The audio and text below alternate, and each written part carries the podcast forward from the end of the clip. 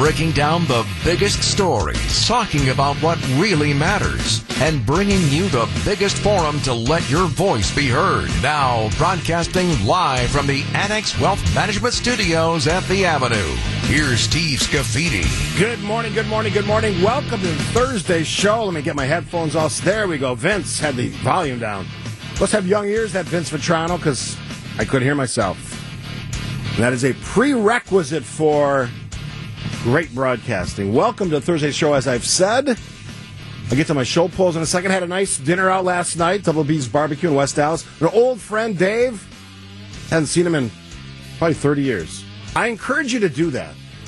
I've done a lot of that recently. I've got together with some high school buddies, obviously last night's. Reconnect. It's illuminating.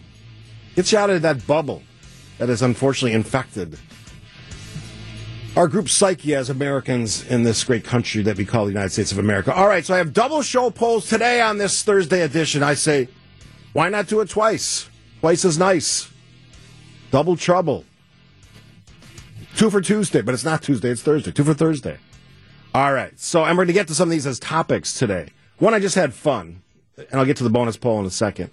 So let me pull them up. All right, so number one, and I'm going to touch on it today, and we're going to get to it a little bit deeper on Monday with uh, that new segment that I have once a month with anything but sports with Anna and Jesse. That's 11:08 on Mondays, along with Carol Kane, legend, legendary broadcaster in Milwaukee. So here's my poll. First poll today. You can find it at 620 WTMJ or at WTMJ Steve. New polling research suggests most Americans view the word woke, W O K E, as a positive term. Hmm. That's somewhat surprising. Are you woke enough to believe that? And I had some fun with the answers. That's funny. Not. Currently at 34%. We should all be woke. 37%, the leader on the course right now. And woke is the new hip and then I put dumb in there, 19%. With a selected group of comments, which I'll quickly sample. Uh, Jeff says, I think woke could be positive or negative. Depends on the tone and context when the term is used. And you can join the conversation, as always, 855 616 1620, the old National Bank talking text line. Richard says, I can't answer this until someone defines woke. Oh, I'm going to I'm going to get to that. Because if it means advocating for a cause, everyone does it. If it means progressive, then it is being used as a derogatory term and making things more divisive. Clarity from Richard. Well done, sir. Uh, then he adds, people need to stop, just stop, and then uh, hashtag, what is woke? Tobias. When I woke up this morning, it was a positive thing. Man, that's an early clubhouse leader for text of the day. Not yet, not yet, but early clubhouse leader. My goal is to sponsor text of the day, and then we'll have a prize for text of the week. See what I'm see where I'm going with that, producer Brand? Are you awake back there? Yeah, just checking. Make sure you're awake. I know you got busy schedule. Up at what two o'clock in the morning now? Is that is that the schedule? That's that's correct. Yeah, Two o'clock I'm, I'm monitoring the Aaron Rodgers situation over here. Oh, good, good. Stay on. I'll keep you up to date. because we'll go full. We'll go full metal jacket. We will. it. Oh yes. I don't know if we'll get an answer today or a solution, but I'll keep you up to date. Could be today or tomorrow. That's what Vince Vitrano told me. And if and if you're if you have my luck and radio luck, it's going to be Saturday. Yeah. well, it gives you all week to write an extra points that's, that's uh, you know, game changer. Because if you can come out a fresh, fresh take on that on a Saturday for Monday, good luck to you. Speaking of extra points, the Badger game yesterday. Ah, never mind. Yeah, I just, I was going to stay away from that. I, I, my, our, our teammate Brian D said they don't belong in the tournament. You know what? I agree with Brian D. 18 points in the first half. Yeah, I mean, come on. And then, and especially when you know what's at stake. But I'm not a sports show. All right. Maybe the Badgers need to get woke. Maybe that's the problem. All right. So a few more comments uh, on the woke question. Uh, Zippity Doodah, Louis, uh, a, a conversation that Jeff had on the show yesterday. Disney's decision to scrub that out of the mix. Oh my goodness, Disney. And I like Disney, but come on.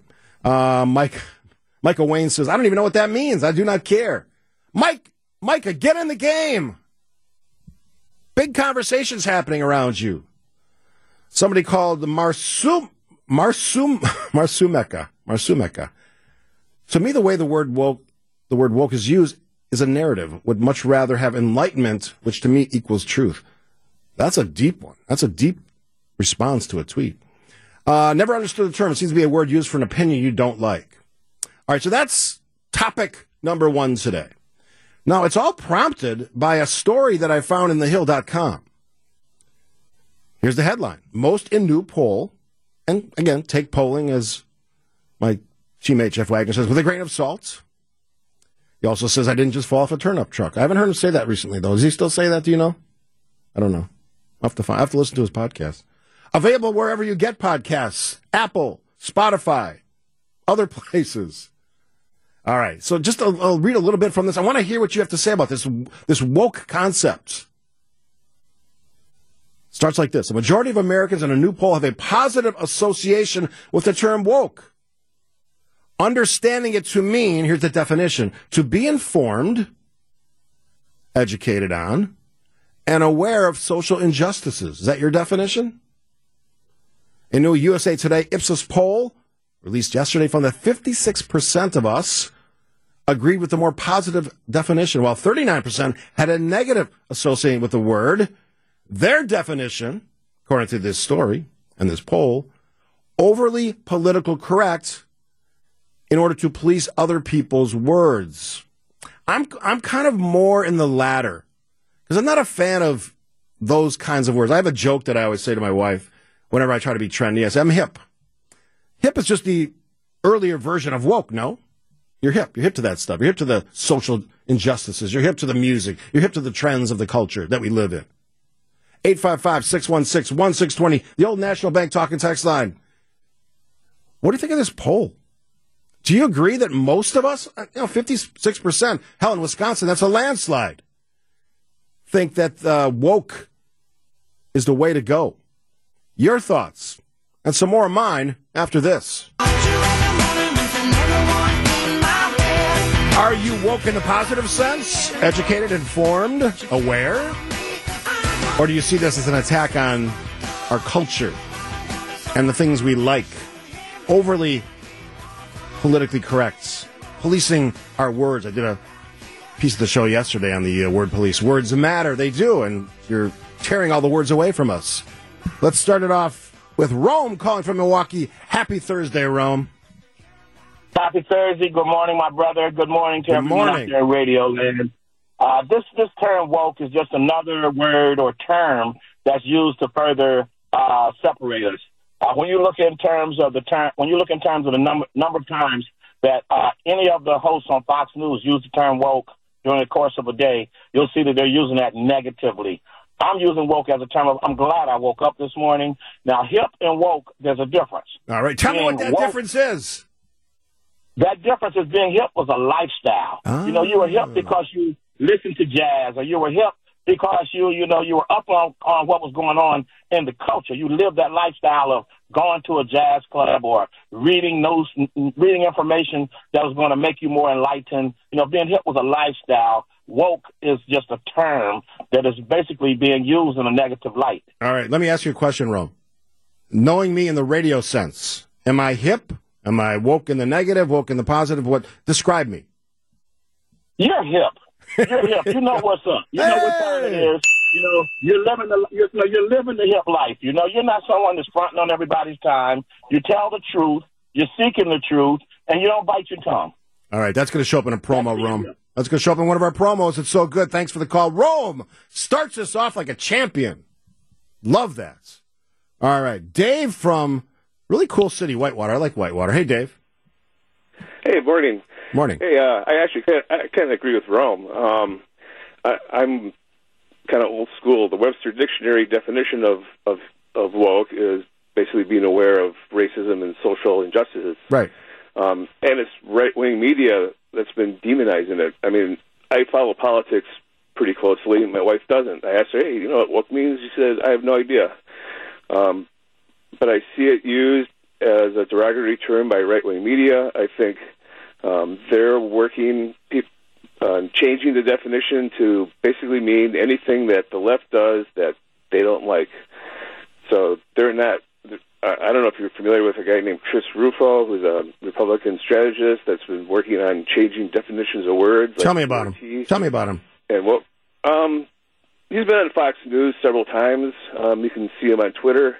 Um, he's actually tweeted that um, he's he's working on doing this. He's working on. He, he's got a, a tweet saying how they're going to take CRT and, and make it so that um, a word that's going to be people are going to see it as a negative, and now he's doing the same thing with woke. They're, Hmm.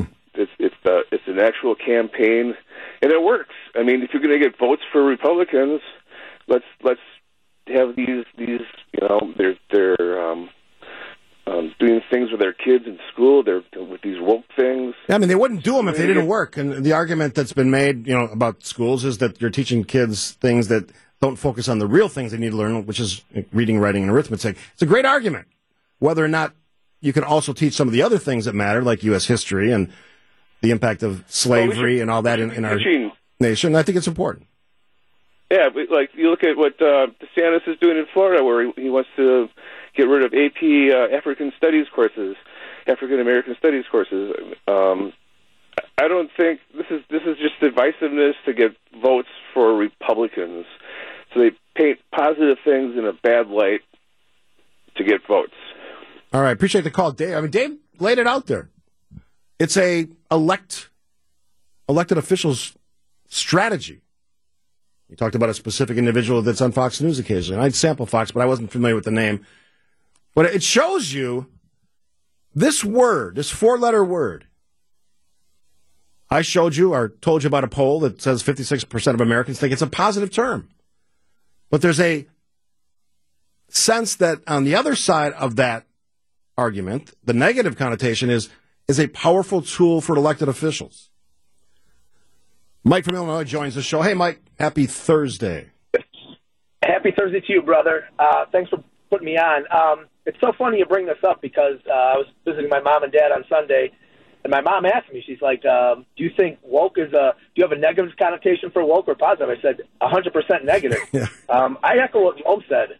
Um, I think obviously woke was, you know, started by, you know, liberals that tried to act like they were enlightened, and I think they're absolutely incorrect with what they say is out there. I don't think there's much as much racial injustice as they like to uh, propagate. Um, I think that it does divide us, and I think that yeah, the the right. I don't know if they're trying to get votes, but they certainly um, have a negative connotation, as, as do I. And I also think you're hip, Steve. Ah, there we go. Too co- thanks for the call, Mike. As always, too hip to trip. I, cou- I couldn't think of a rhyme. That's my deficiency. That would make me not hip. Actually, my wife would say. My wife, my lovely wife, Kathy. All right. So, do you have a thought on this? We've had some great calls already and some compliments. Got to love that. And uh, coming out of the gate on Thursday, woke, positive, negative. I would argue that it can be both, right? So I would hope that I'm informed, right? Educated, aware of social issues. I don't need to. I don't need to use the term woke to be that. Certainly to classify myself that way, but I also stand understand the power of that political tool of using the term woke to just kind of blow up any arguments, any system that you don't like. 855 616 1620. Just getting warmed up on this Thursday edition right here in WTMJ. Lots of people jumping in on the Old National Bank talk and text line, the text side of things. Had some great calls already. Steve, I think people over 55 or 60 have a negative connotation with the term woke. The younger folks who believe in climate change, women's rights, etc., use the term to demonstrate their buy in. Yeah, I, I wouldn't disagree with that. Uh, maybe we should start. This is from the 262. Maybe we should start calling it empathy instead of woke because anti woke always lacks empathy. I can make the argument for both sides. I want to be educated, informed, and, and aware of the issues. But the reason the the branding of the term on the negative side, the negative connotation works because it's an, it's an effective tool politically. You made a word that was innocence. I woke up. I'm woke to social justice issues and made it a negative. So when somebody hears that term now, oh, not to be trusted. He's woke or she's woke. So if I'm going to blow up the language police for scrubbing words like blind or stand because not everybody can stand up, then I got to blow up that too as well, using it in, in that sort of context. Um, 920. I like the definition you gave of woke with the awareness of today's culture. However, my initial exposure to wokeness and its associations are negative. Put me with the 37%. Now it is, it does separate by political affiliation. Republicans almost to the, I think seven out of ten. I don't have that right up right now, but I think it's like sixty some percent think it's negative. and Democrats have a, have slightly higher than the total number of, of positives, which is fifty six percent. Um, four one four. I've been on this earth for sixty three years, and I'm not changing anything for anyone younger than me. Just like bringing up my kids. I'm the parent, they're the child. I tell them they listen, and they do. Eddie. Eddie's got it figured out, man. Not going to say he doesn't. All right, after the break, the um, the wokeness of taking credit for political things. Wisconsin edition. Bring it up a little bit, a little dance mix on a Thursday. Come on, let's let's uh, increase the temperature in the room. Why not? If the bosses don't like it to come running down those stairs, well, they won't run. You run down those stairs, you're gonna break your neck. Moving day. It is a moving day in the building. A lot of people, a lot of desk moving going on in this place. Uh, We're growing so much that there people are like. I, that's why I'm glad I don't have a desk. If you have a desk, you're like moving every month. It's it's insane. But I I'm a fan of, of no desks. It invigorates you. It encourages your creativity. Trust me on this. You don't need a desk. You can put those pictures on your desk at home. All right, just for fun, before I get to the serious stuff, um, this is a topic on Monday's show. So I've alluded to the woke topic we're going to do with uh, Anna and Jesse, our anything but sports segment on Monday. This is another one that Carol and I are going to chew on on Monday. Who has the biggest cult-like following? And don't go right to the negative. There are some negative connotations to that term, but don't don't just go there. Blind obedience, love everything about them. I'm defining it. Follow their news every day. So I gave you three choices on my bonus show poll. And if you're not on the twits on 620 WTMJ, you should be, first off, or at WTMJ Steve, my page, soaring well over 5,000 followers now. Maybe that's a cult. Maybe I should put myself on there. So I gave you three choices. Vastly different arenas of influence. Tom Brady. Course, future Hall of Fame quarterback, seven time Super Bowl winner, Patriots, Buccaneers. Tucker Carlson. He of the show with his own name on the Fox Not News Network. And of course, the Donald, Donald Trump, President 45. Host and creator of, I don't know if he's creator, but host of Celebrity Apprentice and Apprentice. Um, so those are the choices. And you may say, Steve, and I say, what? you would say, why do you lump those three together? Vastly different. Sports, television, politics. Well, I mean, to quotes, I think it's an Eagles song, right? Hear what you want to hear, disregard the rest. These individuals, these men, oh man, I probably could have put a woman in there too in National Women's Month. That's on me. Maybe I'll throw, maybe I'll update it. Would I put in?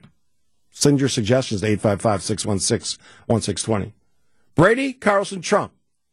Who has the biggest cult like following, and it doesn't have to be negative. I know that it has a negative connotation, but I gave you the definition blind obedience, follow them all the time, love their work, do anything they tell you.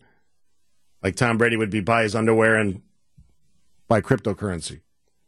Trump would be vote for me and don't listen to all those other people who are saying I stole the election or or lied about stealing the election. Tucker Carlson, I don't know what to say about him. He's what was his latest one last night's? Everything's a lie. So therefore there are no lies. I mean basically I'm paraphrasing, but that that's like where he's at now. He's like a cartoon character. Highly rated cartoon. Got to give it up to him for that. So anyway, that's on Twitter at 620 WTMJ. Bonus poll on a conversation Carol and I will have on Monday. Who's the biggest cult-like following? Tom Brady, Tucker Carlson, Donald Trump. Vote early and often. Not often, just early. On Twitter or on the Old National Bank Talk and Text line, and we will revisit that one on Monday. All right, so politics in Wisconsin. For all those people who say I don't talk about politics in Wisconsin. And I'm going to dig deeper on this with Tracy Johnson, occasional co-host for yours truly, president and CEO of CARW in Milwaukee. And um, I say this in full confidence. She probably knows more people in leadership positions in the state than maybe anybody connected across political ideologies, business, community leaders. She's got it. So she'll join us about 10.08. So I saw this headline yesterday. And actually, this morning, was published last night, but I saw it this morning. Assembly Speaker Robin Vos says Tony Evers' $290 million Brewers deal for long term American Family Field improvements likely dead. Popular term, acronym DOA, dead on arrival. And as I was reading the story, I'm thinking to myself, because Robin is Robin Vos, who was on the show two weeks ago, actually has a plan to do this. Same same sort of idea. His quote was, he told reporters the Capitol, I imagine his plan is devised as dead, but hopefully a different plan will be able to come forward. Hmm. Vos said, I'm reading from the story now, would like to see another. Oh, from the Milwaukee Journal Sentinel, by the way. That's the name of the local paper, in case you, you forgot it or don't like to say it. Uh, he would like to see another proposal put forward and suggested he would back a longer time commitment from the Brewers to stay in Wisconsin than 13 years. If you remember, Evers' plan was, I think, eight more years. So why did I bring this up? Because it's an illustration of the absurdity of politics. Here's what a business leader would do. Here's what a smart local leader would do. Here's hopefully what a smart state or national leader would do. Regardless of politics. Again, that's a big ask, big leap of faith for modern politics. The leaders of the Assembly and the Senate and the governor of the state of Wisconsin, two Republicans, one Democrat, would get in a room and, and say, basically, again, simplifying the not so simple, what can we do to make sure the Brewers are anchored in this market, in this state, for as long as possible? What can we, what can we do together? What plan could we craft? Because we know, I think confidently, that leaders in the Assembly and the Senate, and maybe, maybe even some bipartisan support, would say, you know what, that's a good thing. Now, I'm not necessarily a fan of just handing money to sports teams. There's got to be some serious, serious qualifiers to get the money, including a much longer commitment, which I think was what Robin Vos was alluding to. But the silliness of politics is that doesn't happen. And, you know, as much as I like acronyms, everything the governor says now is DOA on arrival in the Assembly and the Senate. So I would ask my friends, Robin Vos, Devin LeMahieu, friends in the general sense, what possible other reason is there to throw his plan out and just come up with your own plan, which is kind of the, basically the same thing, but with your with your slight modifications? And why couldn't that be worked out in a room between legislative leaders? in an informal sense, take it to your bodies, right? Assembly, Senate, hash it out amongst Democrats, Republicans, left, right. And a win for Wisconsin would be the result. A stadium, American Family Field, formerly Miller Park, that's maintained properly, still state of the art, still very cool for people to go to. I told the story earlier about meet my old buddy Dave from a previous work life. And First thing he wanted to do was see Miller Park. Want to go to Miller Park. Well, I said it's not Miller Park anymore. It's American Family Field. And you would hope that when he does get there, it's going to be worth seeing. 855 616 1620. I just wanted to point it out because that's the absurdity of politics. On the actual issue, there's not that much disagreement. If, if history is your guide, 2015, state legislature, Wisconsin, paid $4 million a year for 20 years to help fund the Bucks arena. Now, in return for that, the state gets $6.5 million in tax revenue. And that, you know, at that time, there was a threat the Bucks would be leaving without a new arena. I don't know that we're, we're having that same conversation on Brewers, but the argument is still valid why does it take this all or nothing? Their their idea sucks. Our idea is brilliant and great. And of course, the answer is politics. So, my simple question for you is why do we put up with this? We're told, they told me, both Governor Evers and Speaker Robin Vos, they are talking Matter of fact, the governor said they talked recently. Then why in the world didn't you talk about this issue and come up with a bipartisan plan that we can all get behind? Or at least as many people that we can rally if this is so important? And the answer is simply they don't want to. I got such smart listeners. One of my uh, texters said, It's from the boxer, Knucklehead. She didn't say Knucklehead, I'm saying Knucklehead. Let's play it for a little. Let's listen to it. I think it's in, the lyrics are in here. Let's listen. Thank you, for, Brandon, for finding that, by the way.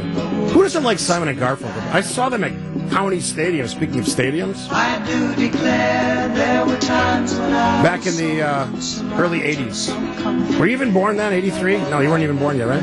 Not even close. A glint, glint in the eye. When were you born? 89. 89. The end of 89. Wow. I was going to say I had underwear older than that, but I don't. That would be gross. hope not. Yeah, and probably not fit for radio. Anyway, that's it's from the Boxer. I was waiting for the lyrics, but they're later in the song. So the Boxer by. Now, if that was Simon and Garfunkel or just Paul Simon, because they have multiple, multiple songs that they share, one or the other. That was actually we were talking about yesterday about the greatest concerts ever. That was one of the best I've ever seen because I think they had come back together, and uh, it was one of those concerts sitting on the grass at County Stadium. How cool was that? Smell of marijuana sifting through the air. Ice cold Miller beer. Miller High Life in my case. Mm. All right. So I asked a question and you answered on the Old National Bank talk and text line. So thanks for the correction there, uh, Lisa from Greenfield. You are a active loyal listener. I appreciate that. All right. Jack says from Caledonia, why does state government have to pay companies to stay in Wisconsin? They do it all the time. All the time. Matter of fact, the federal government does too. We just call it um, stimulus dollars or pandemic dollars. We wouldn't have airlines in this country for the most part if they hadn't done that. So everybody does it. Uh, Jack goes on to say, I can defend offering tax ex- incentives to build new facilities or move to Wisconsin. Once they are here, why should taxpayer pay a company to stay? It's certainly a valid point, and a lot of people agree with Jack. I would argue that one of the reasons we see legislators, state leaders sign on to these is because they, they understand the cultural impacts, the entertainment value of sports, the extra economic value from having a major sports franchise or franchises in our states. Packers, Brewers, Bucks, throw the Admirals in as well. It matters. Quality of life. Sifting dollars into the local economies across the state. Carol says from Kewaskum, I'm not a sports fan past high school sports. I live in rural Sheboygan County, never been to nor want to go to a Bucks, Brewers, or Packers game. That's rare. They are all overrated big boys playing schoolyard games. Look how long the Bradley Center was new before it suddenly needed to be replaced. How long will it be before AmFam becomes outdated and the Brewers will want another new stadium or threaten to leave? All great questions, Carol. All great questions. I would I would say basically that the argument is that a majority of state leaders and a majority of Wisconsinites say the value add to sports teams, professional sports franchises, is worth the investment. That's the only answer that I would go with. But going back to my original point, the only reason we're not there yet, and trust me, we'll get there, because the Brewers are a big draw in this state. Anybody who lives in Wisconsin knows that. And one of the reasons they put a retractable roof on that thing is so people from all around the state could enjoy it, travel down to Milwaukee, and enjoy a game and not have a rainout impact their travel. That's one of the big reasons.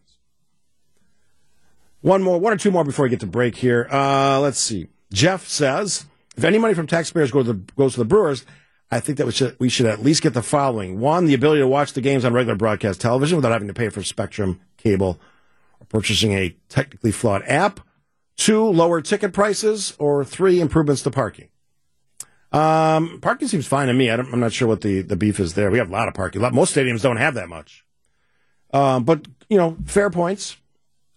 Um, from the 760, thanks for the long distance listen. I don't know about the ownership structure of the Brewers. Is it possible to reorganize and sell shares to the public the way the Packers do currently? That's rarefied air. Packers are a unique franchise. That's not going to be handed out willy nilly to any other franchises, at least as far as I can tell. And I follow most of the major sports. Pretty rare thing. It's it, what it's what makes it possible, besides incredible fan support, which the Packers have, to have a really competitive NFL football team in a city of what 102,000 people. That ain't happening again, folks. And the reason it, it is allowed to happen is that ability to do those stock sales and to, let's be honest, have that incredible fan worship. The politics of sports, the politics of stadiums, we still can't seem to get to a position where left, right, liberal, conservative, Democrats, Republicans can play in the sandbox together. And last time I checked, if you can't play in a sandbox together, your preschool teacher sends you to timeouts. Tough love? I don't think so.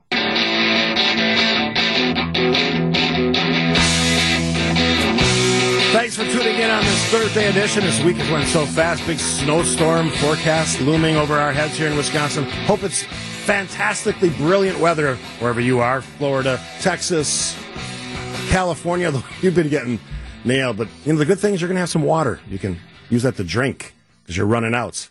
Uh, so thanks to all those folks tuning in. Want to always mention you can hear the, the commercial for the ad playing throughout the day. Our podcast now, thanks to producer Brandon, available wherever you get podcasts, Apple and Spotify, all the famous platforms where you can hear this show in its entirety without the commercials and news. You can hear specific interviews, some of our fun segments, Steve Ruled the World, which will be on tomorrow, which I haven't even started creating yet in my head that mixed up head of mine. Uh, real quick before we get to break, somebody said, Why are you so hard on Robin Vos on this? What about Tony Evers? I don't think either one's doing what they're supposed to be doing, which is talking and finding bipartisan solutions for issues. Stop feeding into the, the, the uh, political war. Fake militaristic terminology about politics. Get a politician one on one, elected official, whatever term you want to use. What's your goal? Could be lower taxes. Getting things done should be on the list, right? Keeping Wisconsin residents happy, getting more people to move to Wisconsin. Well, on that last one, we're failing miserably, folks. Who's accountable for that? Legislature? Governor? Previous governor? Next governor? They're both at fault. They both get timeouts, to use my preschool analogy. If you think this is an issue, and clearly both do, governor proposed something, and Vos said he's got a similar plan. So the governor's plan is DOA, whatever. Sort it out, folks. If you think it's important, put it out there so we, the public, because our interests are certainly at stake here. It's our money, right? The money, by the way, that you've held on to now for several years, which you keep saying you're going to get back at some point, still waiting for that. Anyway, after the break for news, Tracy Johnson will join us. Lots to talk about. Speaking about the Brewers, she's part of a new coalition to uh, try to find a pathway to make this happen. We'll, we'll talk with Tracy after the news, which is next right here on WTMJ.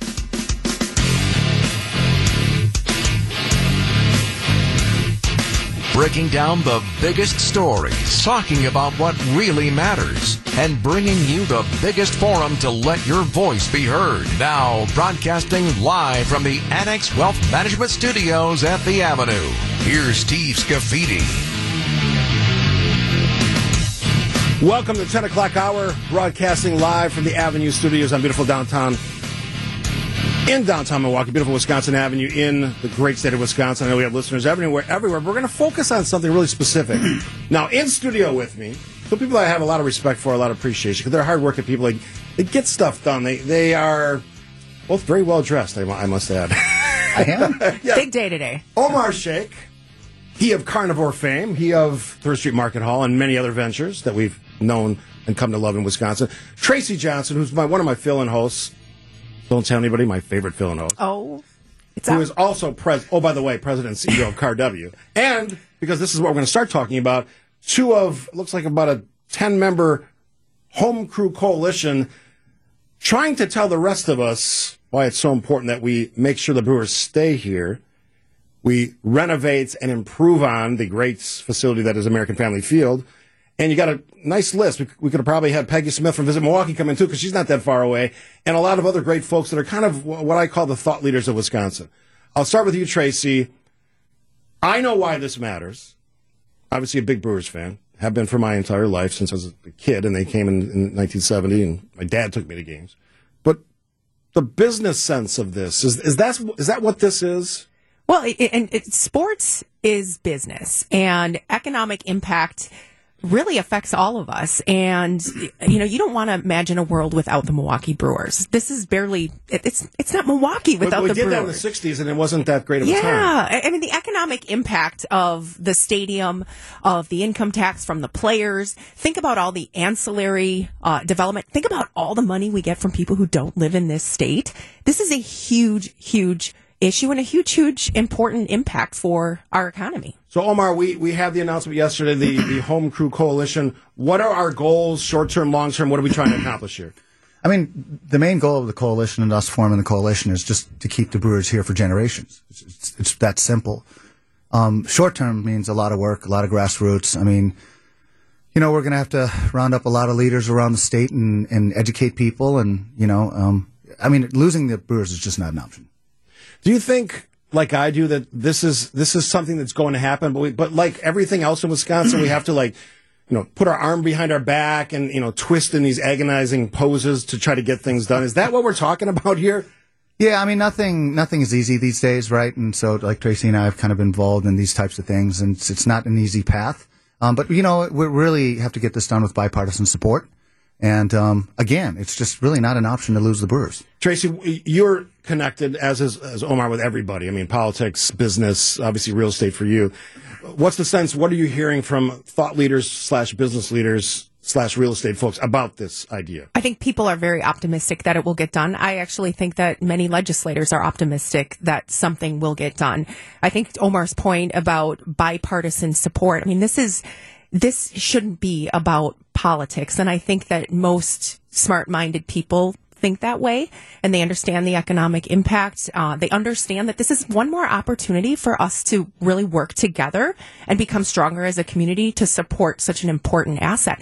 And just like Omar also said, nothing worthwhile is easy. You want it to be a little more, uh, you want more skin in the game and you want more people to come to the table and make the plan better as you both know, when you do a talk radio show, you you both been out enough that there's always the other side. And the other side seems to be, at least if I'm getting a sense of it, is what about the taxpayers? You know, what about us? You know, this is a private company, but we I think we all understand it's more than that because it impacts, as we said, the the economy of this area and the state. So when you when you hear those responses, what about us? What are we getting out of this deal? I mean, how do you answer that question?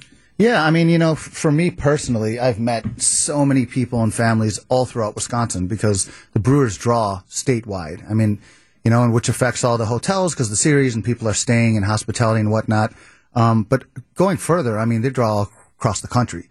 I mean, a lot of the opposing teams bring people in and, and you know, spend a lot of money in our, throughout our community. But beyond that, like if you go during Brewers games, right, and you go to the upstate Wisconsin, um, all across the place, you're seeing Brewers being played on the TVs, and you're seeing them drawing crowds to watch the games as well. So it's really something that they've really been impactful statewide. And don't forget about the construction jobs that are required to maintain and to improve the stadium. We were talking earlier offline. I worked for a contractors association, a union contractors association that was involved in the construction of the stadium, the original Miller Park. And you know, it was such a, an awesome thing for Milwaukee to have. We never thought we would have a stadium like this. People see it from California and they travel here. They see it from other countries and they travel here. It is a huge tourism boost for our state as well.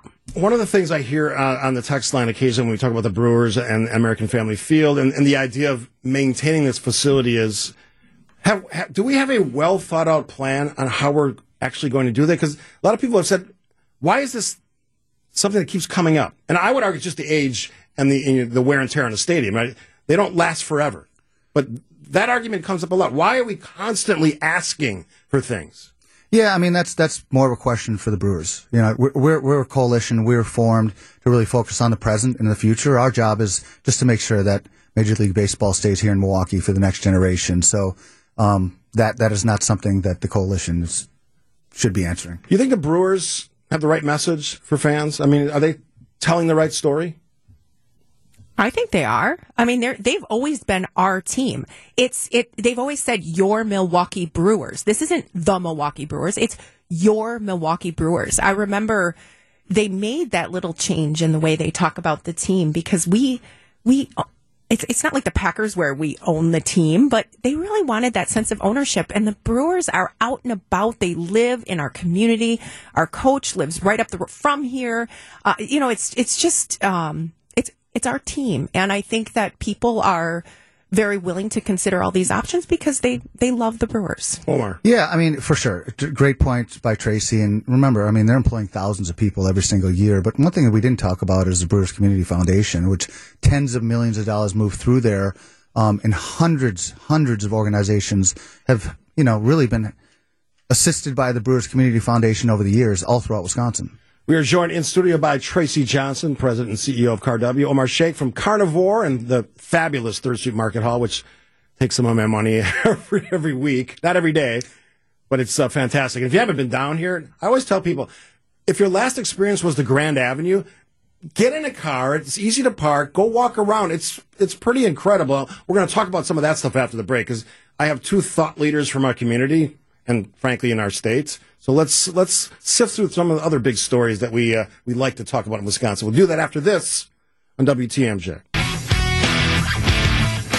A lot of interviews this lot of interviews this uh, half hour and next half hour. We'll be joined by Dr. Sam, Sandra Hunter from Marquette University and friend of the show, President Mike Lovell will join us as well. So lots of interviews. So during the basketball game, he's going to be on. No, okay. we recorded it. Oh, okay. I was like, he should be in New York but it'll sound amazing. Oh, sorry. Did I just He's let busy. out the secret? Yeah, Tracy, Miss Miss Radio person. Come on now. All right. All right. Um, Omar Shaikh, Tracy Johnson, of course. Um, let's talk about some fun stuff. We have an RNC coming to town. We have a presidential debate, apparently, right? If everything works out, candidates agree, all that stuff. What else is happening? Potential All Star game in Milwaukee, maybe in 26, sounds like. You're probably interested in that. Oh, yeah, we all are. yeah, that'd be huge. I know the Bucks are championing that. I know in the past it's been tough because we don't have that JW Marriott, that convention center type hotel, or a Ritz Carlton and things of that nature. But I know the Bucks are championing that, and let's let's it would be huge for our community. All of this stuff's exciting. So what does that mean though? Because people always ask, well, like, all right, so I live in wherever. I live in you know Sullivan. What do I care? Well, how do you answer that? Well, the economic impact is is economic impact, and it affects all of us. And the one thing I kind of the word that I use to describe commercial real estate, especially in downtown Milwaukee, especially in Oak Creek or any thriving community, is is momentum. And when you see one company take that leap or make that decision, other companies follow. I was just, uh, I did an interview earlier this week and they were asking about Fiserv, Milwaukee Tool, Northwestern Mutual. What's the sauce? And you know, one of the things that's unique about Milwaukee is is they had all of these things in play before COVID nineteen, and and what they did before the shutdowns and during the shutdowns is they kept going.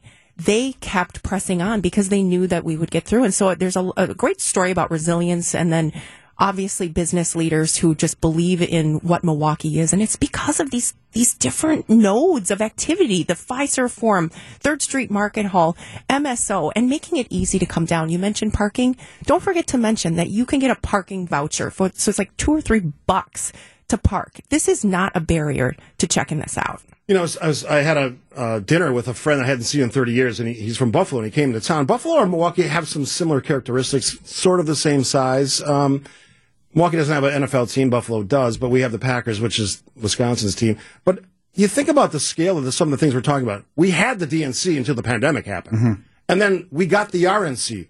That doesn't happen in cities anywhere. I don't care if you're Los Angeles or New York. You're not getting both usually. That's not, that's kind of a rare thing. They picked Milwaukee. Now, obviously, we're a, a political hotbed, center of the political universe when it comes to presidential elections, but that's a nice get twice. And then you throw in the other stuff. There's a lot going on here that's positive. Yeah, absolutely. I mean, you know, uh, obviously politics does play a role in that, but I also believe that hospitality, and people always say that we're punching above our weight. I don't think so. I think we've been world class and we proved it.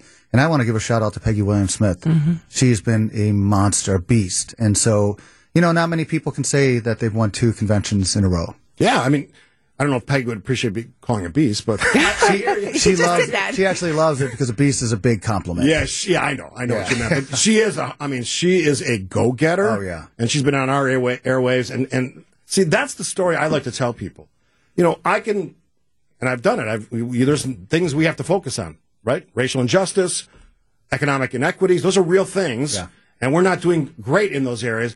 But at the same time, part of the way we, we address those problems is by making the rest of the stuff work really well and let people know this is a, a great place to use a cliche, on a great lake. And I think the more people that know that, the more exposure we get on this big stuff, then we can launch that next phase. I mean, do you agree, Tracy? Yeah, a hundred percent. And and everything you just talked about, these beautiful buildings, these awesome conventions. We mentioned Peggy uh, Williams Sims, but Omar and other business leaders who just say, "Okay, guys, we have an opportunity. We got the team. Let's go do this." Everything in this community, in this state, is about the people. And if we all pull in the same direction, we can get it done. We literally can get anything done. the downtown piece is exciting for me. I always want. I've never worked in a downtown until GKB located us right here. We're on the west end of the Third Street Market Hall. Beautiful facility. Love working. Love coming to work here. That downtown piece. We can't say it enough. Business is coming back here. As a as a restaurant op- operator, as somebody who's involved here at the Avenue, this is the best news possible. Companies saying, you know what, we're going to come downtown. That's great news for our city. Yeah, no, I think it's it's been kind of the it's been kind of a little bit of secret sauce with the food halls that we've been able to, um, and really it's you know Josh Krisnak, but lease up the building here because the, the food hall really attracts and retains young talent. But it's so vibrant here and such a fun place that you know I mean it's, there's so many great things. Let's talk about Milwaukee Tool. You know, I had dinner with Steve Richman last night, and what a great guy and great leader that uh, you know he was dedicated on really moving it here downtown. Fiserv, Coles, I mean, so many great things. Bucks and Live Nation are doing a 4,000 4,000 person concert venue a couple blocks away. Convention Center is going to be completed at the end of this year. I mean, Yeah. West of the River is on fire. Yeah, the, the development that we've seen, even in the context of a pandemic and a recession, if that's what, they're, that's what we're going to call it eventually, that shows there's power in Milwaukee, some strength business wide. I'm uh, business wide. I'm going to give you um, like a minute to talk about Third Street Market Hall. I understand the power of it. I understand the coolness of it. Tell people what it is because a lot of people don't know what it is. Yeah, no, I mean, you can go on the website, uh, 3rdstmarkethall.com. Um, you know what, what we wanted to do is just have a, a hyper local, um, you know, incredible food hall that ele- have elements of gaming here too, shuffleboard. Kids can play Nintendo. There's. Top Golf, Selfie Museum, bags, but also just really, really wanted to focus in on great culinary. You know, we have a lot of great chefs that are in here. We have a 50 person central bar and actually we're just in phase one of phase three. There's so many other things coming here. I didn't know that, but but the bar is kind of like a hub, Yeah. right? And everything spokes out from there. All the great restaurants. And throw a couple names out. Well, there. you know, I mean, uh, you know what? What's really worked though is like we. For me, I have a family in, in Milwaukee. There's not many things to do for people to really hang out family wise. Come here on the weekends; it is packed with families.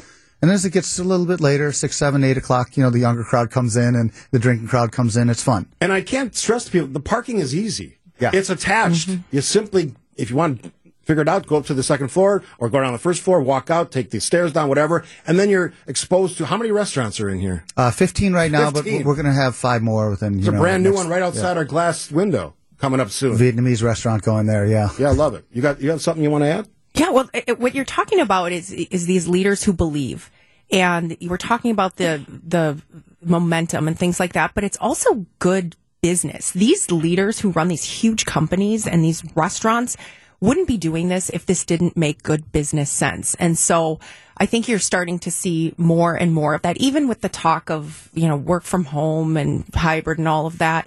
I think Milwaukee is a, a city that's ahead of uh, their time and it's also defied a lot of the, the numbers and uh, the situation across the country in terms of activity in their downtown Milwaukee. I think Peggy would be, if she's listening, and maybe she is, nodding her head in approval. What, Yeah, you, what you both just said. All right, we'll, we'll take a break. A little bit left with Tracy Johnson, Omar Shaikh on WTMJ from the Avenue Studios in Milwaukee. All right, we have fun conversations during the break, too. Tracy Johnson, President and CEO of CARW.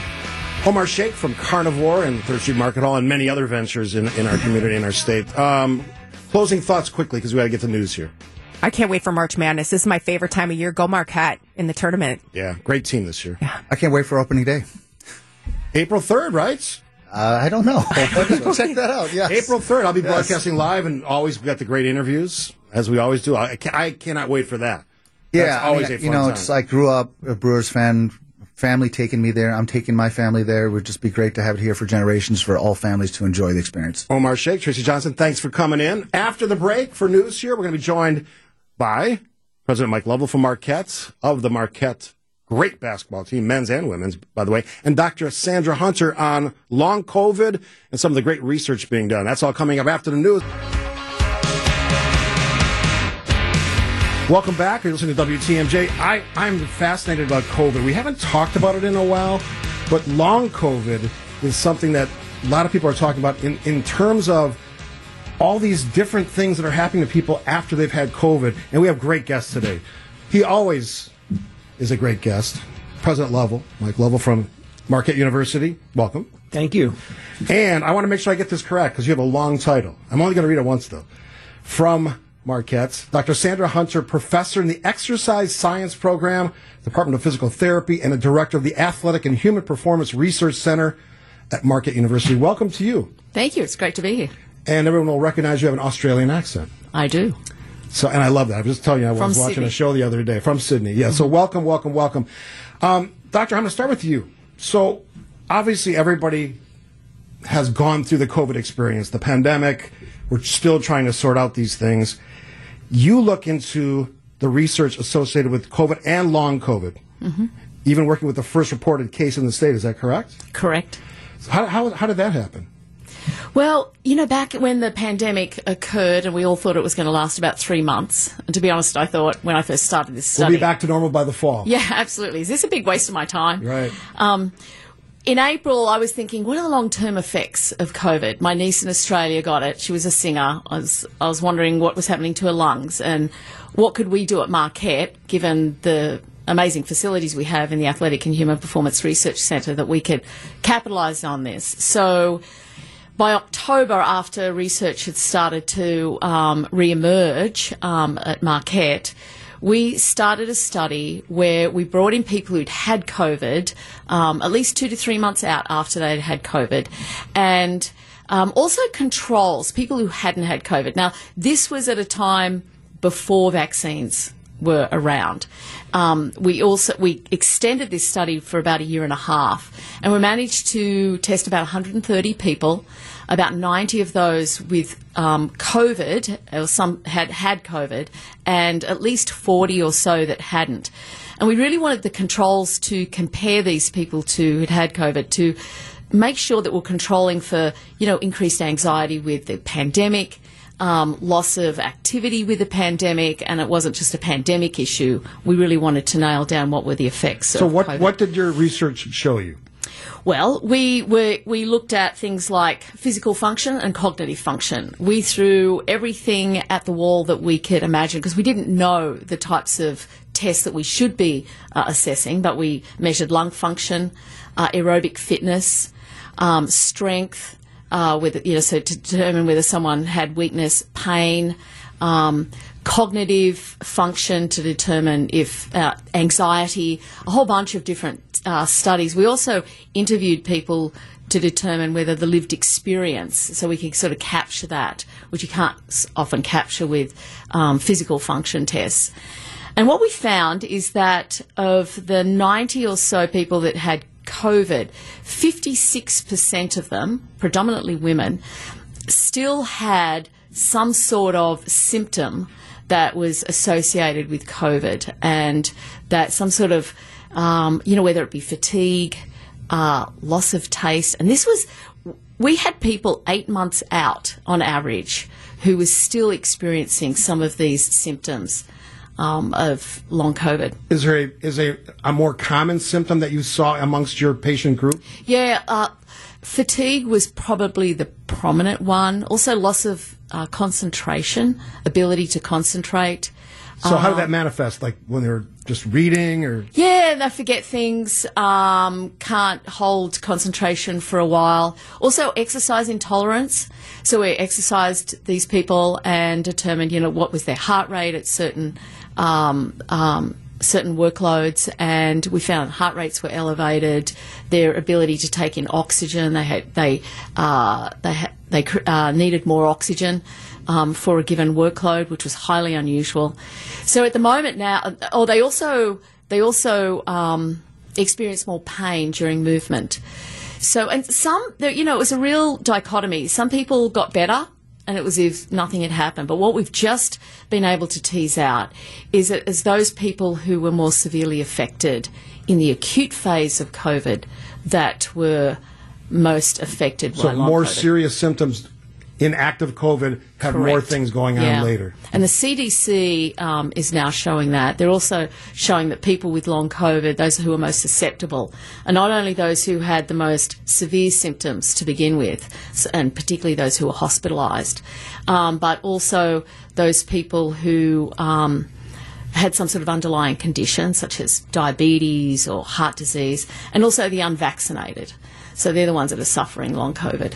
And President Lovell, I know you you guys love doing research at Marquette. It's what you're known for, and, and including external research. So, from what I understand, you've doubled the um, the investment in that kind of research. Why is that so important to Marquette and, and to frankly all of us? Yeah, well, first of all, research is a real differentiator for Marquette. Among the 27 Jesuit schools, we're, we're second, you know, in the amount of research that we do. And, it, and it's important for several reasons. First, uh, like Dr. Hunter here, it helps us attract the best faculty from across the country to come to Marquette. And uh, it also, which helps our overall reputation, it also provides a, a really a high impact experience for our students. So many of our undergraduate students do undergraduate research, and we know the correlation between a four year graduation rate and and doing undergraduate research is the highest, you know, among all activities students can do.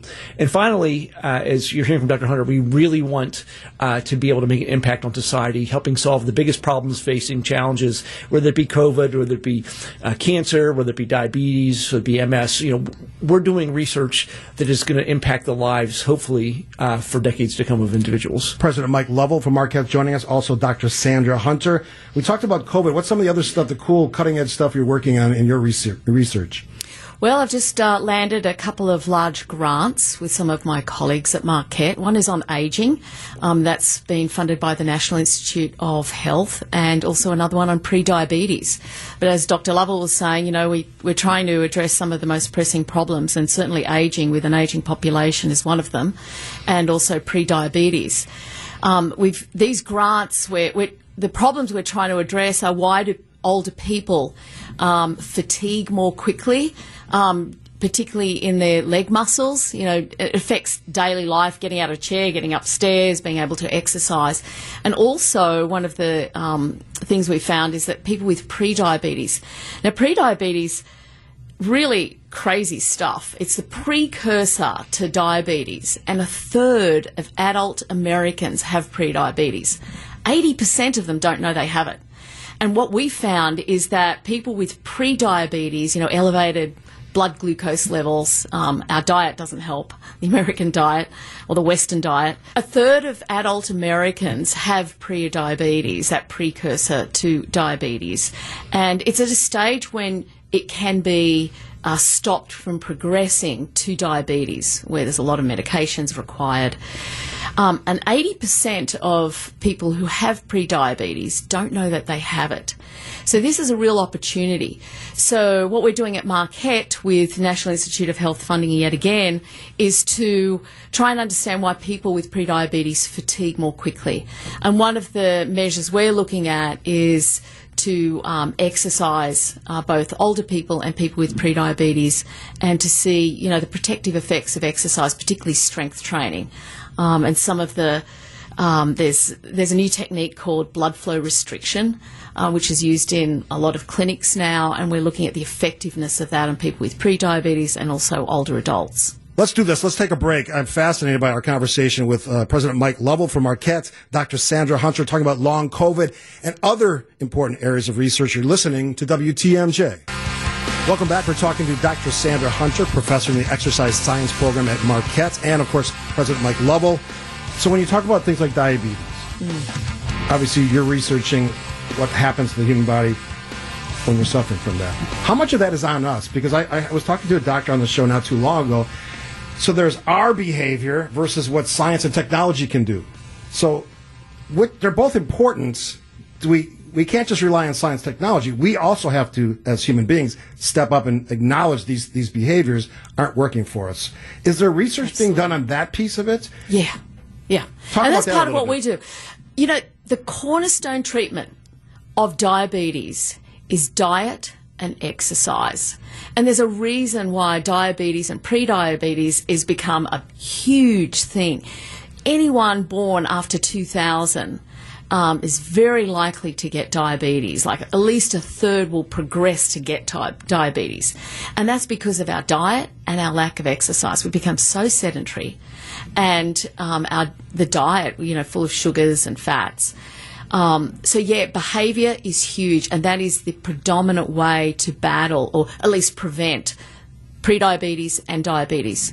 So science can certainly try and help, and medicine can help treat it, but um, it's much better to do the behavioural things that we need to do to try and prevent it. Yeah, that's really the point of my question because we have all this great science and technology and cures, sort of, Hmm. but if we don't step up, we're in this weird period where we, we can't solve these things. Absolutely. It's kind of like the vaccine for COVID. Unless you're willing to get the vaccine, you put yourself at risk Yeah. to get COVID and potentially, if, if we believe what the vaccine folks tell us, dying in a hospital somewhere. Yeah. So that that is always the interesting part for Yeah, me. and you've got to be intentional about it because it takes effort.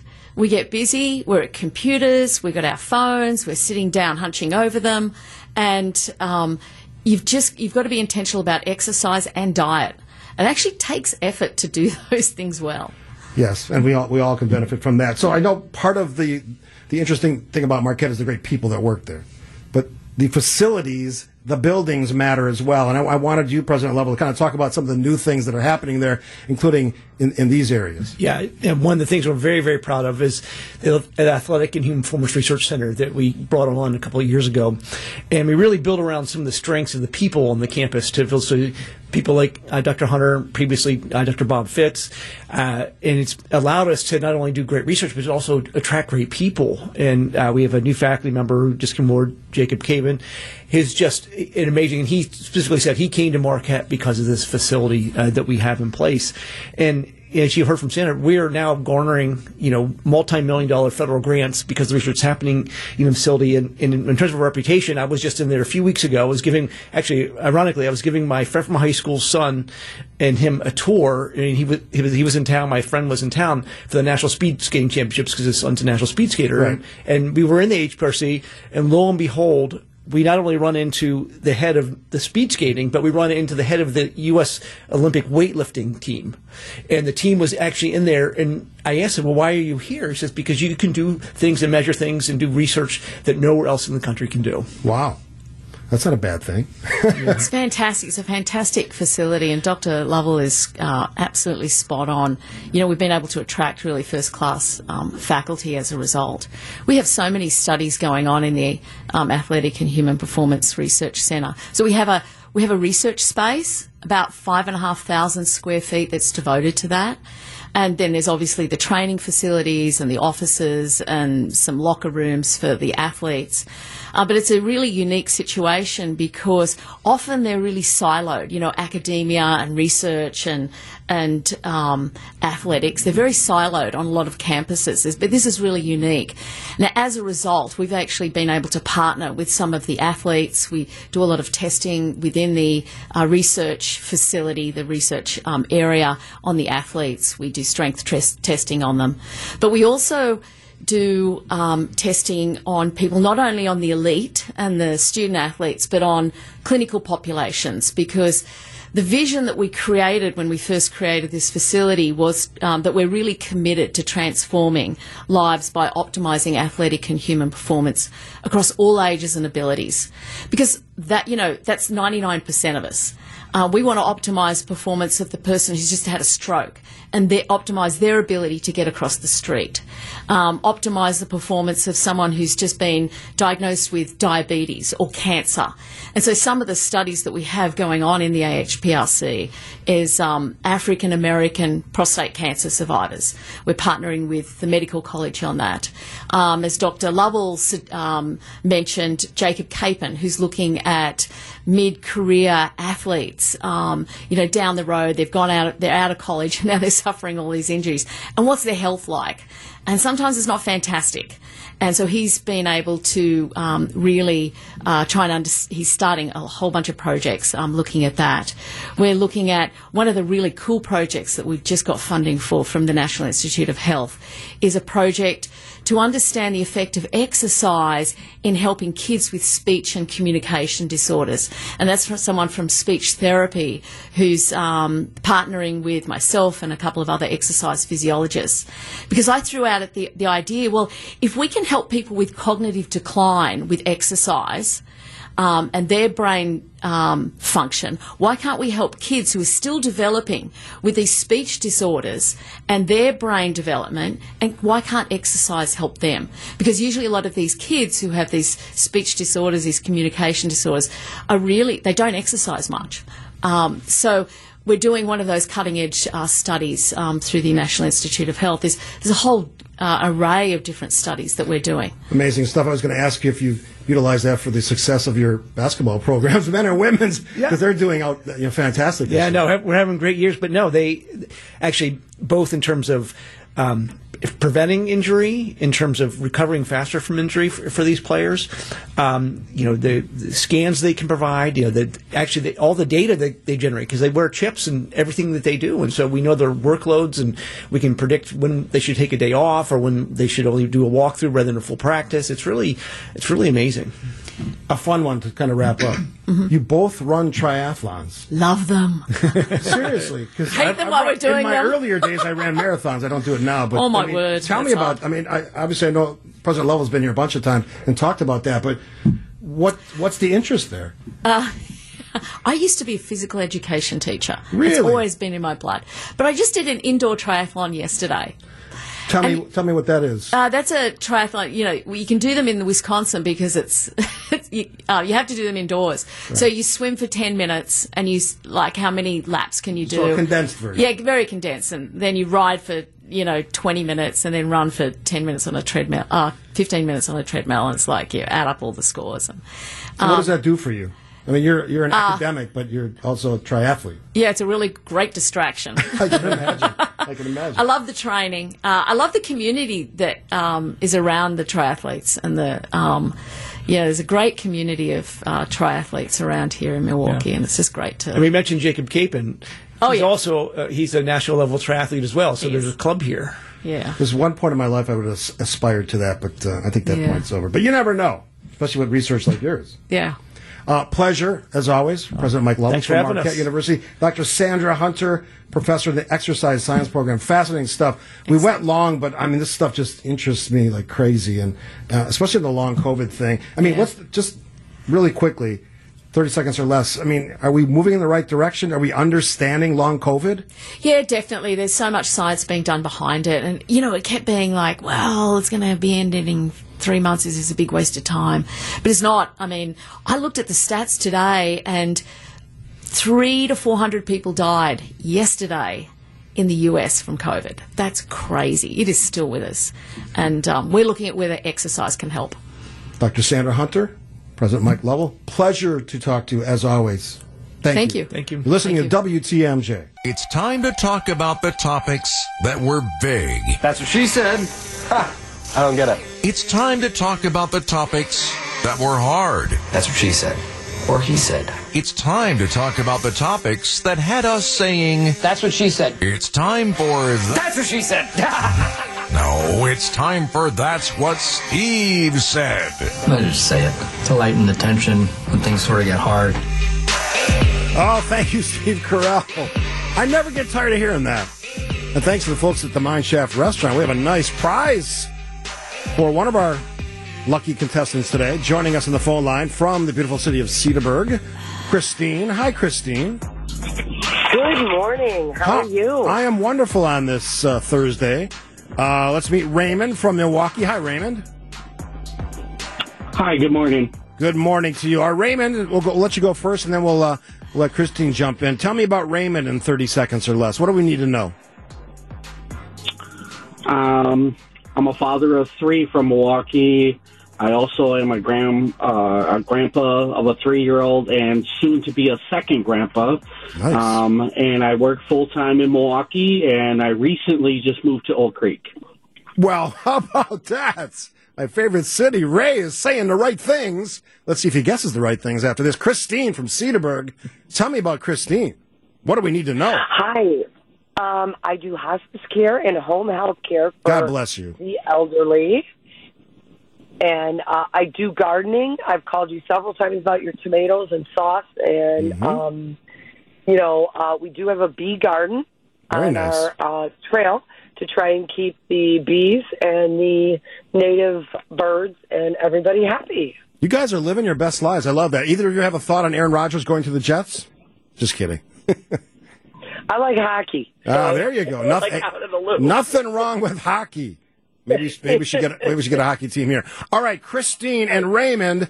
I ask five questions. Five questions that I say could change your life forever. Well, that may be an overstatement, but it's five questions culled from my show, real things that I said. Each of the five questions has three possible answers. Only one is correct. Christine, you are up first. Three possible answers, only one is correct. Earlier this week, I played a clip from a guy who's trying to lose, get this, 50 pounds in six months by eating only McDonald's. What did I say about my thoughts about the best way to lose weight? A, two things really matter feeling hungry before you eat and eating slowly so your body and your brain catches up with your stomach. That's A. B, how about instead of eating two double cheeseburgers, you just eat one? Do you really need two? Or C, I bet this guy gains weight after six months. Let's be real here. What was the right answer, Christine from Cedarburg? Oh gosh, I'm thinking C. Christine says C. Raymond, what say you? I'm saying the letter C. All right. You're both consistent, but you're both wrong. Here's what I said. But couldn't you do the same thing if you cut every meal in half? You cut whatever you're eating. I had one bowl. If you cut that to a half a bowl, I would guess over time you're going to lose weight. Doesn't have to be McDonald's. It could be anything. And yeah, feeling hungry before you eat, two things really matter. Feeling hungry before you eat again, sure. But also eating slower, and this is the problem I have. Eating slowly enough so your body or your brain catches up with your stomach bringing science to the show. There's some real science, and, and I'm not a nutritionist, I'm not, unless I act like one. All right, Ray, you're up. So you're both 0 and 1 after the first round of questions. Question number two big news story Mexico, killing of two Americans in a northern county of Mexico. What did I say about traveling to Mexico? Ray, listen carefully to three possible answers. Only one is correct. A, seriously, other than cheap surgeries, is there anything I can get in Mexico that I can't really find in the U.S.? B, just a thought. Perhaps traveling to Mexico for cosmetic surgery in an area that's not safe is probably not a great idea. Or C, look, I love their food, and who doesn't like a sandy beach, but is it really worth your life? Ray, what's the right answer? I'm going to go with uh, B. Ray says B. Christine, what do you say? I say B also. Oh, you are both very consistent, and this time, well, let's hear it. Just a thought that, you know, perhaps traveling to Mexico for cosmetic surgery in an area that, by the way, is not that safe is probably not a great idea. To what, save money? Probably not a great idea. And I don't want to beat up Mexico. They get beat up enough, trust me. All right, so both of you are one and one, which takes us to question number three. Has to do with the city of Chicago, their recent election for mayor, the primary. Christine, Mayor Lori Lightfoot was dumped by the voters of Chicago last week. What did I say was the reason? A. Regular people are going to start doing something about the things that elected officials can't seem to, ti- to find the time to fix. B. Apparently, runaway crime in your city isn't the best way to reinsure your election. Or C. Maybe the citizens of Chicago have had enough of bad sports teams, constant traffic jams, and poor leadership. Christine, what's the right answer?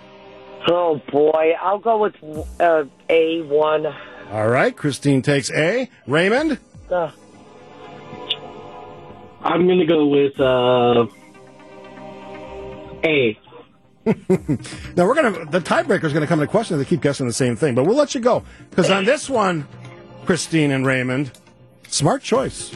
And I think the decision at this point, since we still have a general to, to happen in Chicago, and we'll, we'll see who wins that key position of leadership in one of America's largest cities, is that regular people are going to start doing something about the things that elected officials can't seem to find the time to do when it comes to fixing the things that ail us in, in our society. Oh, I don't know, and crime, sort of a big one. All right, Christine and Raymond, two and one, going to question number four. Ray, you're up first. Raymond, I should say. I had some harsh words for elected officials this week. Most weeks I do, especially in their relationship with the truth. What did I say? Was it A? Find me a politician who cares about the truth. You have a better chance of winning the Powerball, for Pete's sake. B, they're all the same. Two things matter to them holding on to their power and getting benefits the rest of their life that all of us have to pay for. Or C, politics is entertainment. That's not going to fix our problems. Matter of fact, it will make them worse. What is the right answer, Ray? B. Ray says B. Christine? I say B also. All right. Let's hear what I said. All of this stuff is political window dressing. Snake oil salesmen and women trying to desperately hang on to whatever power they think they still have. Politics as entertainment. That's not going to fix our problems. Matter of fact, it'll make them worse. Very clear, very declarative, and uh, for both of you, very wrong answers. All right. Two and two.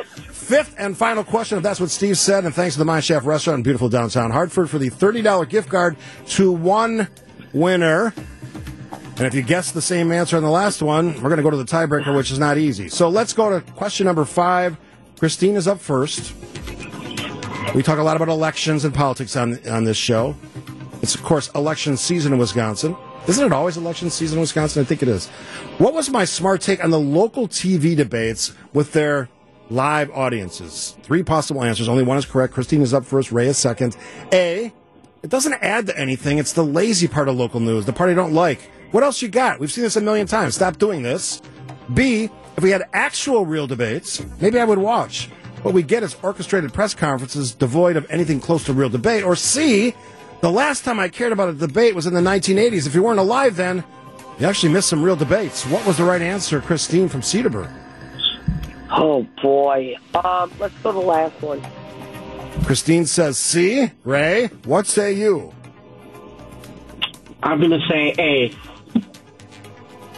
Ray says A.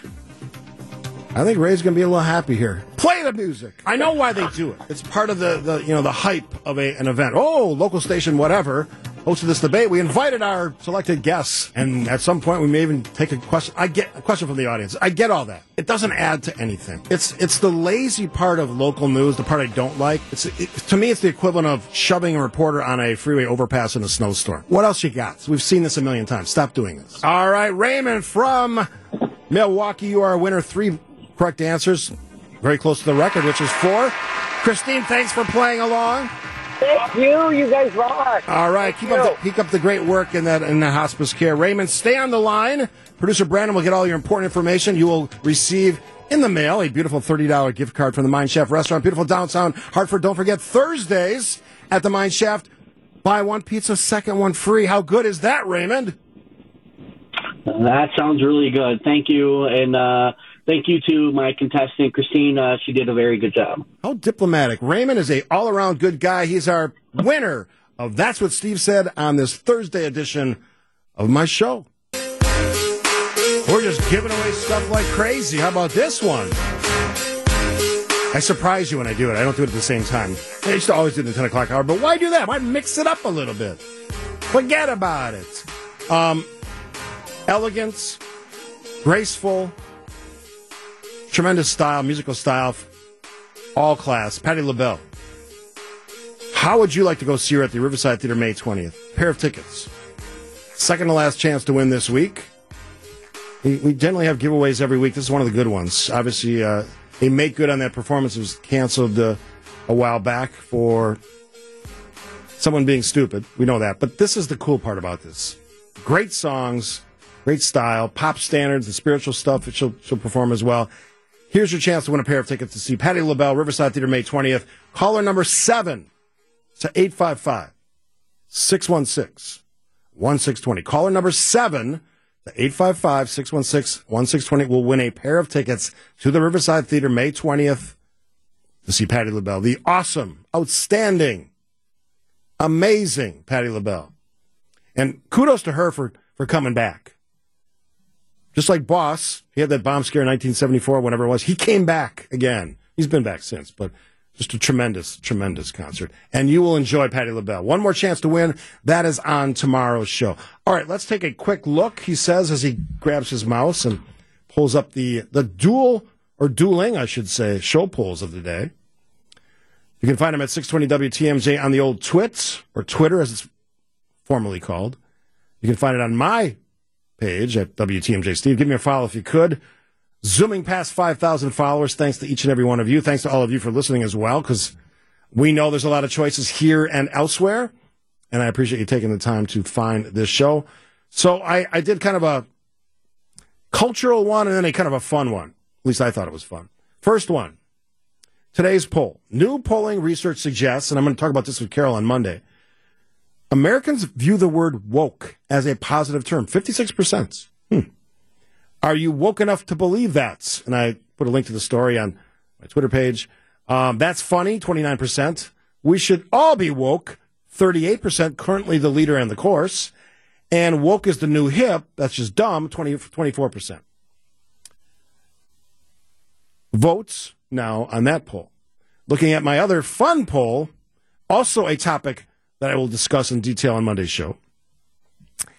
Of these three characters, and I, I want to preface this by saying I'm not necessarily using the term cult in a negative way. You can make those connotations if you want.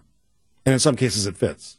Because if you listen to the show, you know where I fall on all three of these individuals, but that's my opinion. This is asking you who has the biggest cult like following? Tom Brady, Tucker Carlson, or Donald Trump? Raise your hands in Radioland, whether that's live radio, the stream, podcast eventually. Who you think is going to win this one? Would you be shocked if I told you it's probably not going to be Tom Brady? Although I would argue, and I may spend a minute or two talking about it, the cult like fascination with Tom Brady, overlooking some pretty interesting character flaws, my opinion. Remember Deflate Gates? Did he cheat? Maybe. He destroyed his smartphone for some reason, which may have had, may or may not have had incriminating evidence on it. Remember him shilling for cryptocurrency?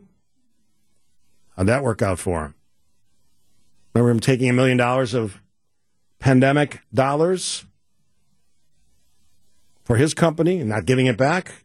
Just a little Tom Brady explanation there. Uh, Tucker Carlson, he of the Fox Not News Network, who basically his entire program now is to find the most outlandish lie he could possibly ever think of and then make that his talking point. And that's the classic example of politics as entertainment, which leads me to the last choice, Donald Trump, who's getting 83% of the vote, by the way, who looks at elected offices, specifically the office of the President of the United States, as a personal checking and savings account where he can benefit, benefit himself, benefit himself, and not necessarily benefit all of us, the citizens of the United States. So votes on my Twitter show poll, dueling polls today. If you're not on the twits, you can send me your answers on the Old National Bank talk and text line, which, as you know, is 855 616 1620. We'll break some new ground on a different talking points after this on WTMJ.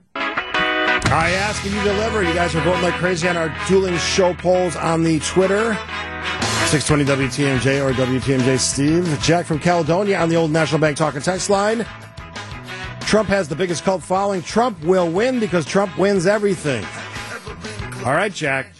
I'll remember, Jack from Caledonia. We'll, we'll have that conversation. It's going to be a while because it's not till uh, 2024, but I will remember that text. And we haven't had a text of the day yet. We have to get we have to get a text of the day. The uh, the competition's fierce. And as I said, we're we're moving towards a daily text of the day and then a text of the week, which may or may not have some financial compensation that's attached to it. I'm just going on a limb here. I know folks are working hard to make that happen. How exciting would that be? Come on. Uh, let's see. Sam says no Democrats like Hillary in the cult list. What I put other. You can add whoever you want. Make the case. Hillary Clinton should she be in there? The cult of Hillary it certainly was there in 2016, right? Everybody, Rachel Maddow, all the network talk, even the conservative talkers were saying, "Oh, this is Hillary. There ain't no way Trump's going to win." And of course, Trump won. That was the immense power of draining the swamp back then. It's of course been drained and refilled and polluted since then. So we shall see. All right, after the break, I'm throwing this out here because I'm, I've had this on my list. I have a, a group of topics that I, I've wanted to talk about. I just because of breaking news and, and sports and all the other things. And boy, believe me, we are on Aaron Rodgers watch. We go full bore if that happens. Come on, we have to talk about it. So it's a simple idea that's been in, in place for a long time. You see it in healthcare a lot. Uh, I think there's some other ac- occupations that are actually doing this as well. And it's the four day work week, generally four tens, but some, some of them have modified it to be, you know, four days, 36, so you actually work less, get paid the same. That makes sense economically and from a business sense. But there's a growing sense the trend is companies test the four day week, and after they test it, they don't want to stop doing it. So we all have, have grown up, most of us, with the five day work week, and some people work more than that, and some people work different shifts. I get all that. But traditionally, it's a five day work week. You work eight hours. You may, may or may not get a paid lunch or a lunch break. Are you a fan of the four day work week? I obviously I wouldn't because I work five days a week and I love doing the show five days, Monday through Friday. Now you haul me in here on a Saturday, I might have a different attitude. What, what do you think, Mike Spalding? I'm a fan of the four day work week because I'm here longer. I mean, most people are their work longer than eight hours anyway. So if it's just at an extra two hours, that to me that makes sense. You drive a little bit less. Now I do worry would that kind of throw a wrench in what we consider the quote unquote weekend these days? Yes. Because someone's going to not everyone can work Monday through Thursday and then you have a weekend off. Some people are going to have to work Tuesday through Friday or something along those lines. So I think that that would kind of throw a wrench maybe in plans that people have. But yeah, I, why not? You know, I've worked it. Sign me up. Yeah. See, I'm with you. Yeah, it's I do. amazing. Yeah, Okay, I have a- I have a but brother- obviously, I would need you on the fifth day, so that's not going to happen. I will be off. Well, it'd be like a podcast more, where you just have a producer. They assign you a oh. producer, and I don't know if that would work for what we do here. I'm getting a sense that you've had conversations about this No, away from I'm the just, show. Is that what I, I'm hearing? Am I, hearing correctly? I like to look towards the. I like to. I just like to look towards the future a little bit. All right, so maybe potentially breaking future news from Mike Spalding, who is uh, now here to bring the news, which is my fault. Very late, said 11:32. Our breaking news center, our guy Mike Spalding. Thank you, Steve. From offices to apartments, a 35 story building in downtown Milwaukee is sent to be sold to a local developer this spring. And those offices will then be converted into apartments. 100 East Tower, located along Wisconsin Avenue near the river. The Milwaukee Business Journal says that entire building will be converted into apartments. Gruber Law Offices and the Marcus Corp are both tenants in the building and exploring options, they say to move. Russia launching a massive barrage of missiles and drones that struck residential buildings and critical infrastructure across Ukraine. The attacks uh, this morning killed six people, left hundreds of thousands without heat or electricity, and knocked out a nuclear power plant off the grid for several hours. Time now for some news about your money and the WTMJ Annex Wealth Management market update. The Dow's up right now 13 and a half points at 32,811. The S&P 500 up 3 points at 3994. The Nasdaq's up 20 points at 11,596. From the WTMJ Traffic Center, things are looking pretty good out on the roads this morning. No major incidents, no major delays across the system. Traffic is sponsored by Design Exchange in Hartland and Pewaukee. Design Exchange is where discerning buyers with discriminating tastes come to find premium home decor on consignment at 25 to 40% off retail prices in Hartland and Pewaukee.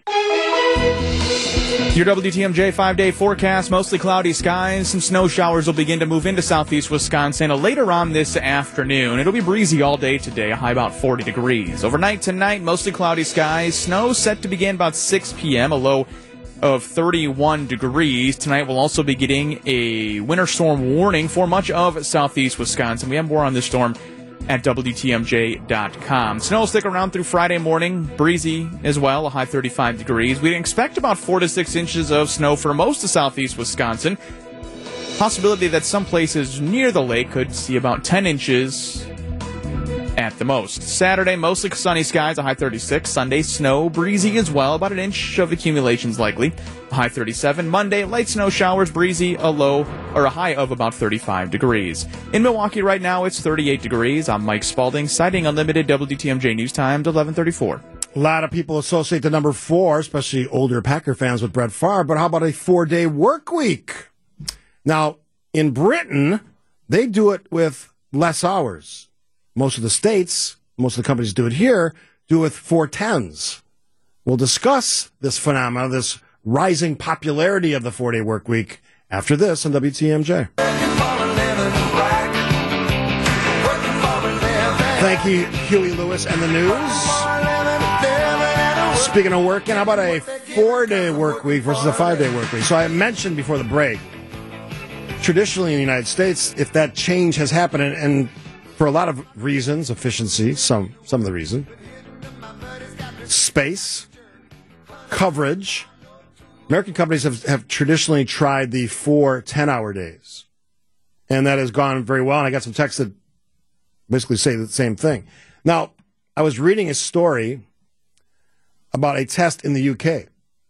61 British businesses, from banks to fast food restaurants to marketing companies, gave about 3,000 workers a paid day off during the week. So they still paid them for the five day work week. And the test in the UK was to find out if they still got their work done, however they define that work product, whatever their individual roles were, were did they get that work done? After the test, many of the companies stayed with it. 18, just after the test, said, We're making this permanent, according to the study's organizers. So, my question is could we see this shift in our country? And, and again, acknowledging that it happens in some, I think in the medical field it happens, in some of the other, other key industries and sectors. It, it's already happening perhaps in uh, some of the public safety jobs. I'm not sure about that, but I'm sure there's some ways they've crafted some unique work schedules. What do you think? 855 616 1620. A couple quick texts, and then we got uh, Sam uh, on the phone line. Uh, from the text line, I worked retail. This is from the 262. I worked retail 16 years, weekends, days, and nights. Last eight years, I've worked four 10 hour days. Free weekends and nights. Love it.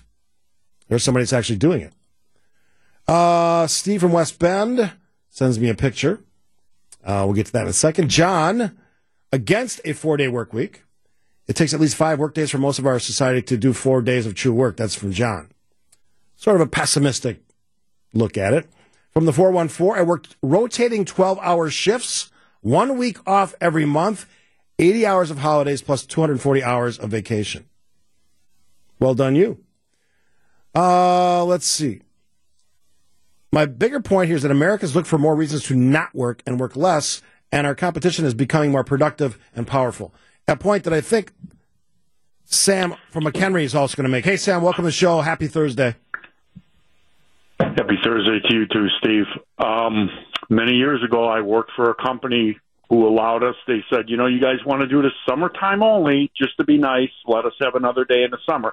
We had to hustle our butts off because there's customers calling for product. Mm-hmm. Okay, so we did it ten hours a day for four days. Back to the normal hours when the fall hit. But we couldn't let productivity suffer so now we're in an era. If you know, if a private company wants to do this at their advantage or their peril, let them do it. But when the government comes in and says you will do it, plan on inflation like you've never seen.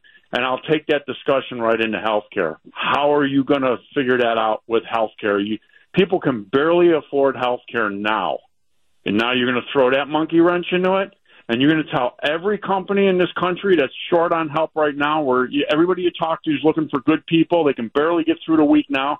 Now the government's going to come in and say, you only got four days to do it. where do you think inflation is going to go? Yeah, good stuff as always, Sam, calling from McHenry. At this point, it's not a government's decision. It's private companies deciding they're going, they're going to do this. And if a private company wants to do it, as Sam just said, yeah, knock yourself out. His company tried it, and you have to work hard. The work doesn't go away, folks. The work's still there. You got to get the work done. And the fact that you have maybe the same hours in the U.S. model or less hours in the U.K. model, at least the 2,900 companies that tried this, that that's an interesting dilemma. Work product got to get done, got to keep the customers happy, and yet you want your employees to be happy. Now, the other wrinkle on this, the other twist is because of the pandemic and all the changes, all the wrangling we had to do to figure out supply chain, just the reality of people going to being able to go into work. We saw the rise of remote work, remote learning. Didn't work out so good for the remote learning. The remote work side, hey, not too bad. Matter of fact, a lot of businesses in this country still do that. And the interesting thing about that twist is it allows people, if they're completely flex- flexible with the remote working, to live anywhere in the country. Which, if done correctly, my little pitch for Wisconsin here, could actually help us fix some of our worker shortages. Uh, I think it's Tosha. Is it Tosha from Germantown? Hi, Tasha. Tasha, welcome. Hey. What do you think? So, yeah, well, I actually, when I had little kids, my boss gave me the flexibility to work four days, and I had Fridays off to be with them and have less daycare costs. And I crammed a lot in in those four days. I feel like I was highly efficient. And now that my kids are in elementary school, I'm back to a five day work week, and it it feels I don't feel like I get as much done even in five days. It's, it's kind of incredible. So I'm I'm all for the four day work week. Yeah, that's kind of a weird one, though. So you, you get an extra day to the work, but you're not as efficient. Right. I mean, I feel like I probably get about the same amount done, but Yeah. I don't know. It's questionable. Could you you could you pick the day that you were off, or was it like Friday or Monday? I picked Friday, and and we talked about it. It was sort of a, a the day of the least amount of meetings, so it kind of worked in our work culture for that to have my day off and not miss as much. Um, so I think that's why it works so well too. Three day weekends are nice. Oh, absolutely. and you know, I still call Thursday my first Friday. So There you go. First Friday. You got the best attitude. I love that. Thanks for the call. Um, let's do this. We'll take a break. I got Jeremy on the line. Got a lot of texts as well. The four day work week. Is it four tens or four eights? And if it's four eights, you're getting the same work done as you did in 40 hours? That's our conversation. Join us 855 616 1620. That is the Old National Bank talking text line. Work, work, work, work, work, work. You see me, I be work, work, work, work, work, work. The four day work week is talked about a lot in the United States. Other countries have also had tests. Seems to have gone well. Will it work here? What do you think about it? Jeremy joins us on the phone. He's on the road. Hey, Jeremy.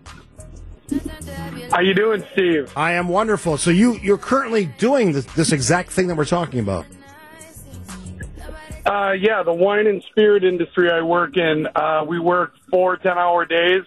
We have off on Mondays, gives our sales force the opportunity to uh, get orders placed for the upcoming week. So it's worked beautifully. I've been in, uh, I've been doing this for almost 20 years now. So You've been doing the four day work week for 20 years? Yep. Wow. So I mean, you're you're ahead of the curve. So what are the what are the best things about it? And obviously, having a Monday off after a weekend, especially like Super Bowl weekend, would probably be a pretty cool thing because you can you can still get some work done at home, but you're you're at home. So tell me the tell me the positives. I I like you just uh, kind of hit on the biggest one was that I have a day of the week that I can get all my errands run, doctor's appointments, things like that. Uh, you know, I, I it does kind of hurt. Uh, you know, when you're getting towards the end of your day and it's been maybe 10, 12 hours and you're, you know, What's what being out there a little time? later than you might want. What's your start time? Uh, I start at uh, six in the morning. That's a long day. But there are some there yeah, but I mean once I'm done, I'm done. I'm not on call or anything like that. So that's always a positive. All right. So for 20 years. So you you probably wouldn't like going to, back to a five day work week. I can't imagine going back to a five day work week. Well, then don't do it, Jeremy. Thanks for the call, man. I appreciate it. I mean, 20 years, significantly ahead of the curve. You got to love that, right? Uh, I got a ton of texts on this. I see somebody's queuing up on the phone line as well. Um, 262, if I get my mouse to work. Here, there we go. I have worked a four day work week for years. Love it. I would never go back to working five. Now I need to find some place where I can work three days. Yeah, let's not get crazy here. The work has to get done. Uh, 920. This is only for office personnel. Can't see factories. It was, it was also for fast food restaurants. That was in the, in the original, um, test in UK. Can't see factories going along with this. I don't know. If, it, if, if the work gets done, you know, there, there are some elements to this story that people don't always focus on. For example, you have to heat a workspace, light a workspace, energy consumption. Some companies provide lunches for their employees, all of the corollary things that are involved with having a workforce. If you only have to do it four days instead of five, work still gets done or even improves in, in efficiency. Hmm, why not? Rob joins us from Milwaukee. Hey, Rob. Hey, how you doing? I'm good. Yeah, on that on that ten hour four day, I I love it. I'm a truck driver, and uh, the way it's set up with our company is we work, we rotate. You know, this week I was off Wednesday, next week I'll be off Thursday, the following week I'll be off Friday and Monday. So every five weeks you got a four day weekend. So do you like that rotating off day? Yeah, I love it because I make plans for doctor's appointments or whatever it is I need to do in advance. And the only thing is you lose out on money. How so? Oh, the yeah, less hours. Yeah, I mean, I, I lose about twelve hundred dollars a month because if I'm working five days, that's what I'm gonna collect in overtime. So Got it. lose the twelve hundred, you know, but you know, you know, I can make ends with the forty hours, How are, and you know, and get that day off. how are the truckers doing out it's a there? thing, you know, if, you, you're not greedy for the money. Yeah, how are the truckers doing out there? Uh, it's a it's a little slow. I mean, you know, a lot of I mean that's why they they set this schedule up. They put ten drivers on this schedule because things have gotten slow. There's been a lot of CC days where you can write your name down and get a day off, paid or unpaid. So it's it's it's slowed down quite a bit. So hopefully it'll pick up, you know, soon. But All right, keep doing the great work, man. And I appreciate the, the the job that truck drivers do in this country is is com- completely underappreciated, and some that we uh, in an occupation we sh- should have a lot more respect for. Um, let's see what the texters have to say. Um, some love for the program. Thanks for that. Uh, they enjoyed the segments earlier with the uh, uh, Mike Lovell from Marquette. I got a lot of great feedback on that segment, so we'll, we'll bring her back. Dr. Sandra Hunter was brilliant, is brilliant, and um, her topics, risk of disease, and certainly long COVID, are something we're going to revisit at some point. So thanks for the great feedback on that.